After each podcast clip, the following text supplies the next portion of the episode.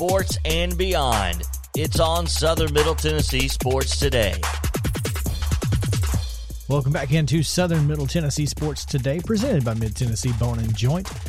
Chris Yao, Patton here with you on this Tuesday afternoon.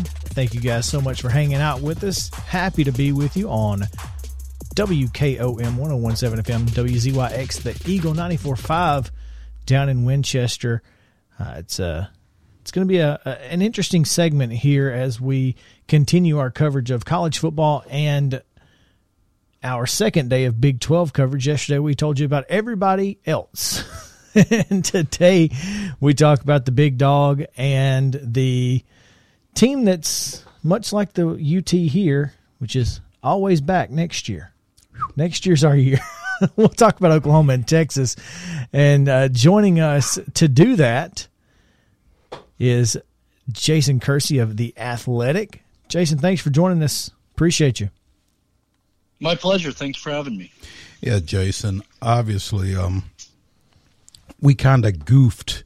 We um, we forgot that the Big Twelve does not have divisions any longer, but um, I, I think it's reasonable to discuss Oklahoma and Texas on their own, since um, one has been pretty much historically the class of the Big Twelve, and the other, as as Chris said, is always expected to be. Um, First off, what what are your expectations out of Texas this time around, especially with with the coaching change with Steve Sarkisian coming in and taking things over up there?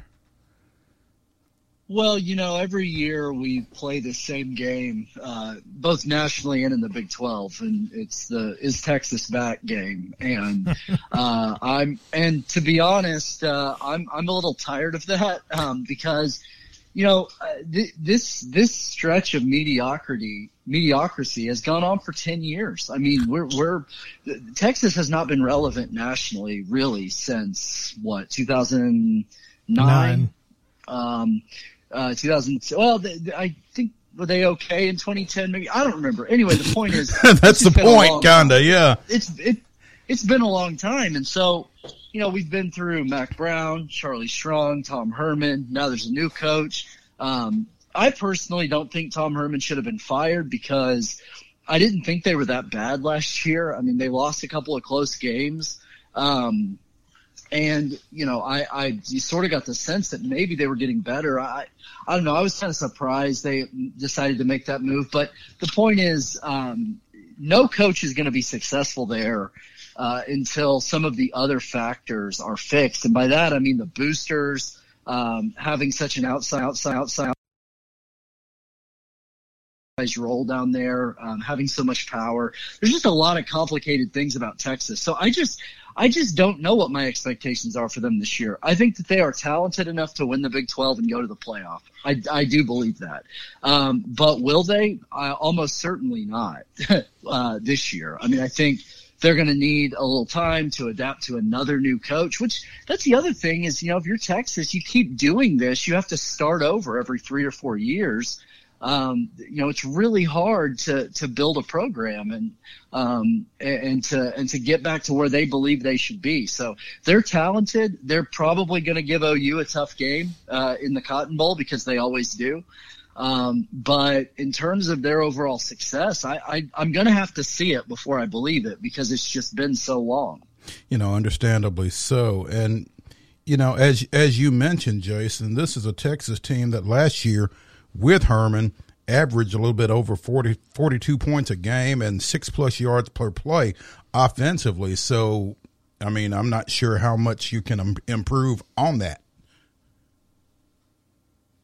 Right. I mean, yeah, that's the thing. They they they really have a lot of talent. And I'm really interested to see this year Bijan Robinson. You know, mm-hmm. that's one criticism you can have of Tom Herman last. Well, there's a bunch, but but one in particular is one in particular is they didn't give Bijan Robinson the ball, and this is one of the most talented running backs in the Big 12. Who, when he played and when he got the ball, he did big things. And you know, he's on the preseason All Big 12 uh, first team. Uh, I think there's uh, even maybe some uh, some maybe a little Heisman speculation about him because he's so good. Now, is that going to happen? I don't think so, but not this year. But um, but just the fact that we're even talking about that, I mean, he is a really really good player. So they've got talent. There, there's no doubt they've got talent. Yeah, I think especially with a quarterback controversy or a quarterback battle as they currently have with both Casey Thompson and Hudson Card, it almost lends itself to well, if we can't figure out who our quarterback is going to be, maybe we just keep handing it to Bijan until uh, that doesn't work anymore. 30, 355 yeah. yards over his last two games last year in 2020. So that, that, that that's obviously a big time performance from uh, Bijan, and then they get Alabama transfer uh, Keilan Robinson as well. So uh, their their running their running back situation is looking really good for Sarkisian, no, no doubt. Yeah, and, and the quarterback thing is interesting because uh, you know Casey Thompson. I don't know if you guys know who his dad is, but Casey Thompson's father is Charles Thompson, who was Barry Switzer's last quarterback in the eighties. that must have been so, an interest in recruitment there.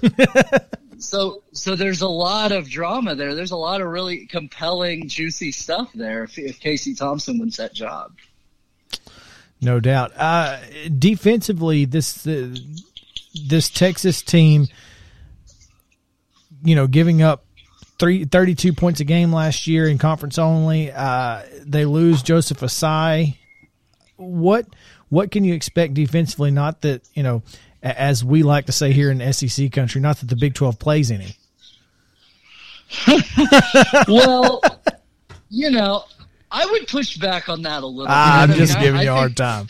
I, I, know, but but and I know that's the reputation, and it's well earned reputation for the Big Twelve. Um, but but but I do think that that is getting better. I think the defenses really around the league have gotten better. O- Oklahoma um, is certainly at the top of that list because of what Alex Grinch has done, and I know we'll get into uh, to OU in a minute. But um, but yeah, I mean. I, Texas, I mean, they they again they've got talent. They've got the guys there. I think to to be a really good defense.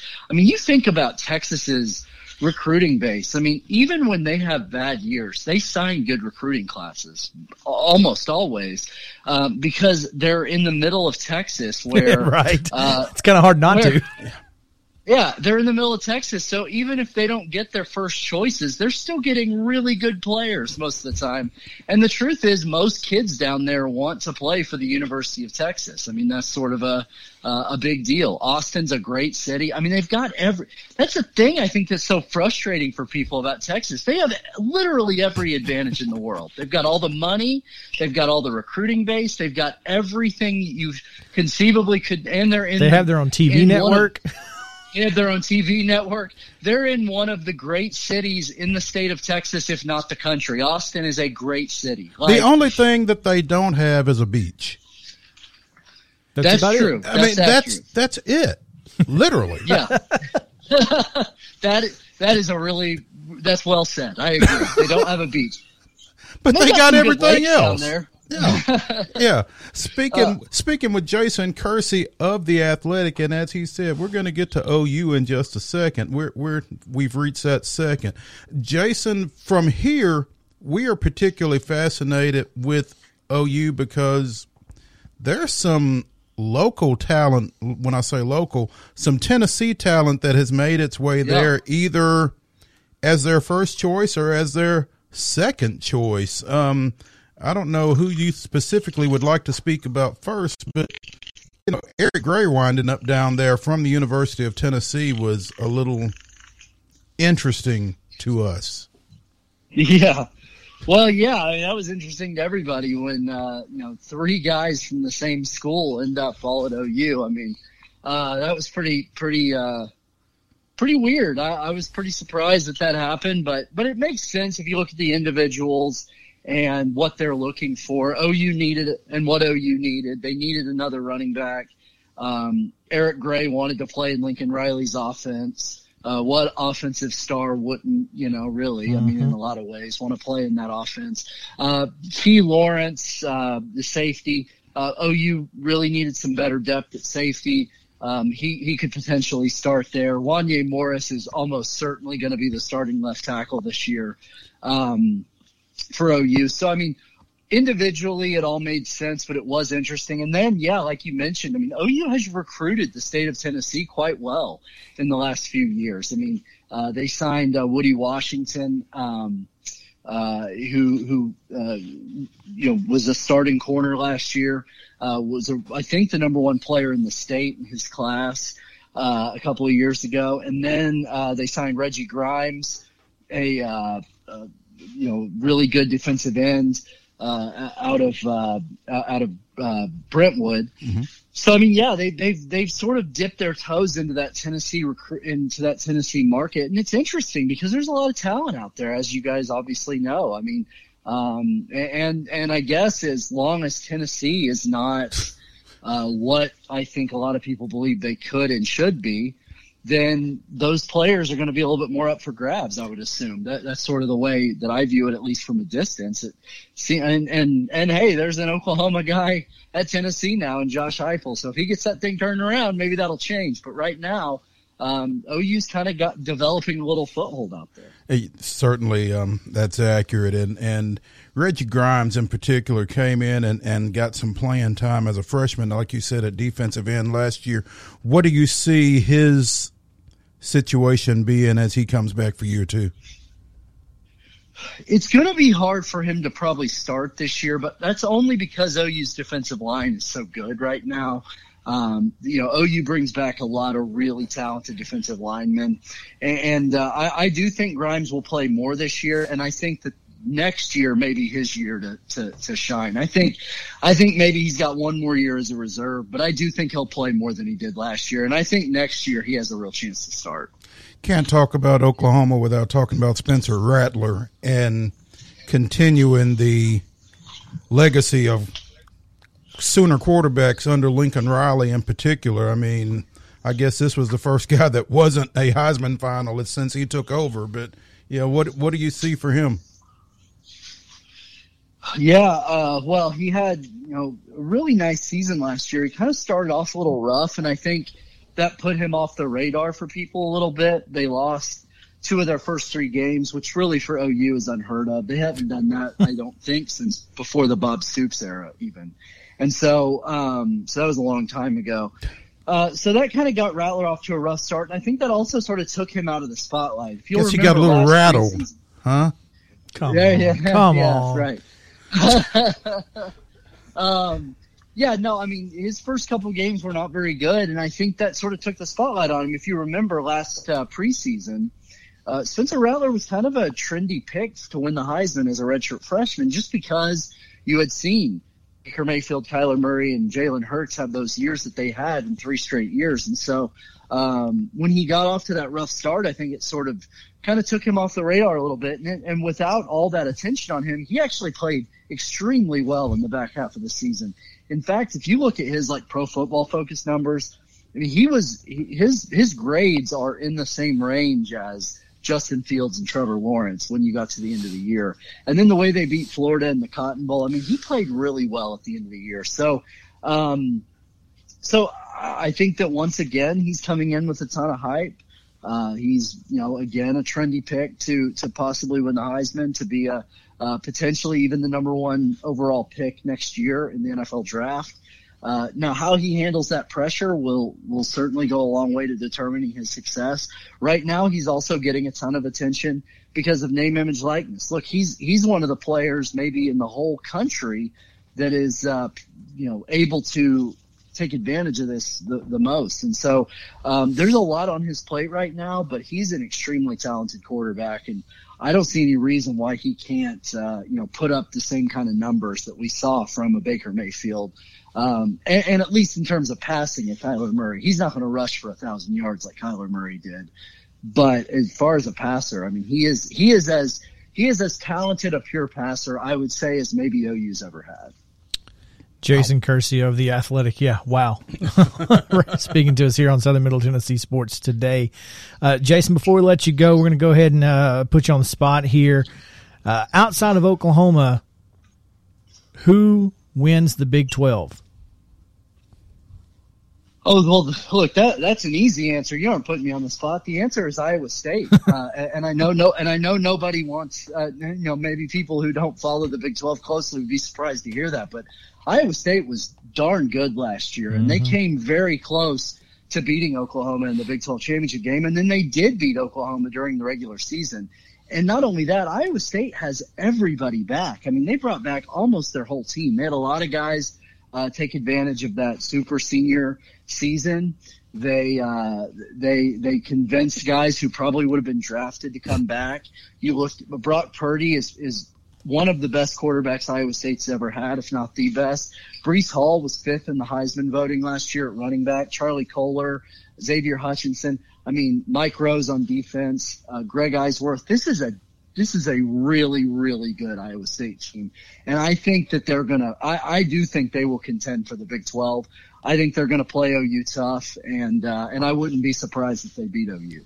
We spoke about Iowa State yesterday on our show, and of all the people they've got coming back, probably the biggest one is the coach, Matt Campbell, being able to retain him with all of the turnover that was going on across college and pro football. Um, had to really be a feather in their caps, I would think. Oh yeah, I mean, look, Matt Campbell has is one of the best coaches in the country, in my opinion. I mean, Iowa State is a hard place to win. It's a hard place to recruit guys to. Um, I, I, I actually find Ames, Iowa to be quite charming myself, but uh, I don't know how 17 year old high school football players feel about that. And that's no offense to Ames. I think it's a great town. It's just not a recruiting hotbed.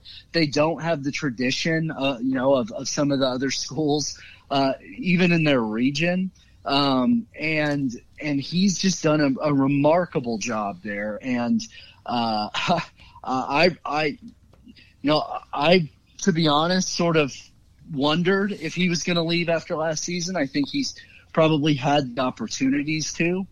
Uh, certainly, I think the NFL is interested in him.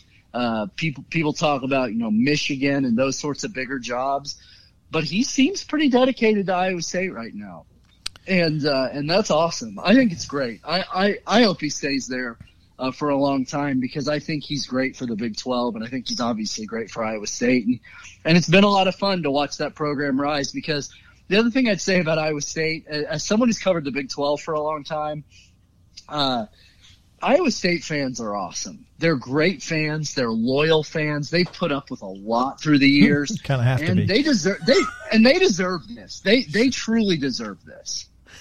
Well, I, we agreed. We, we both thought Iowa State was kind of you know among those top two or three teams in the, the conference to, to to vie for the championship. So it should be a lot of fun to watch the Big 12 this year. Jason, thanks so much for taking some time with us today. We really appreciate you uh, shedding some light and insight on the Big 12. Oh, it's my pleasure. Thanks for having me. No problem. Jason Kersey of The Athletic here on Southern Middle Tennessee Sports Today. We'll be uh, right back to WKOM 1017 FM, WZYX 945, The Eagle on Southern Middle Tennessee Sports today. Back to the Lee Company studio right after this.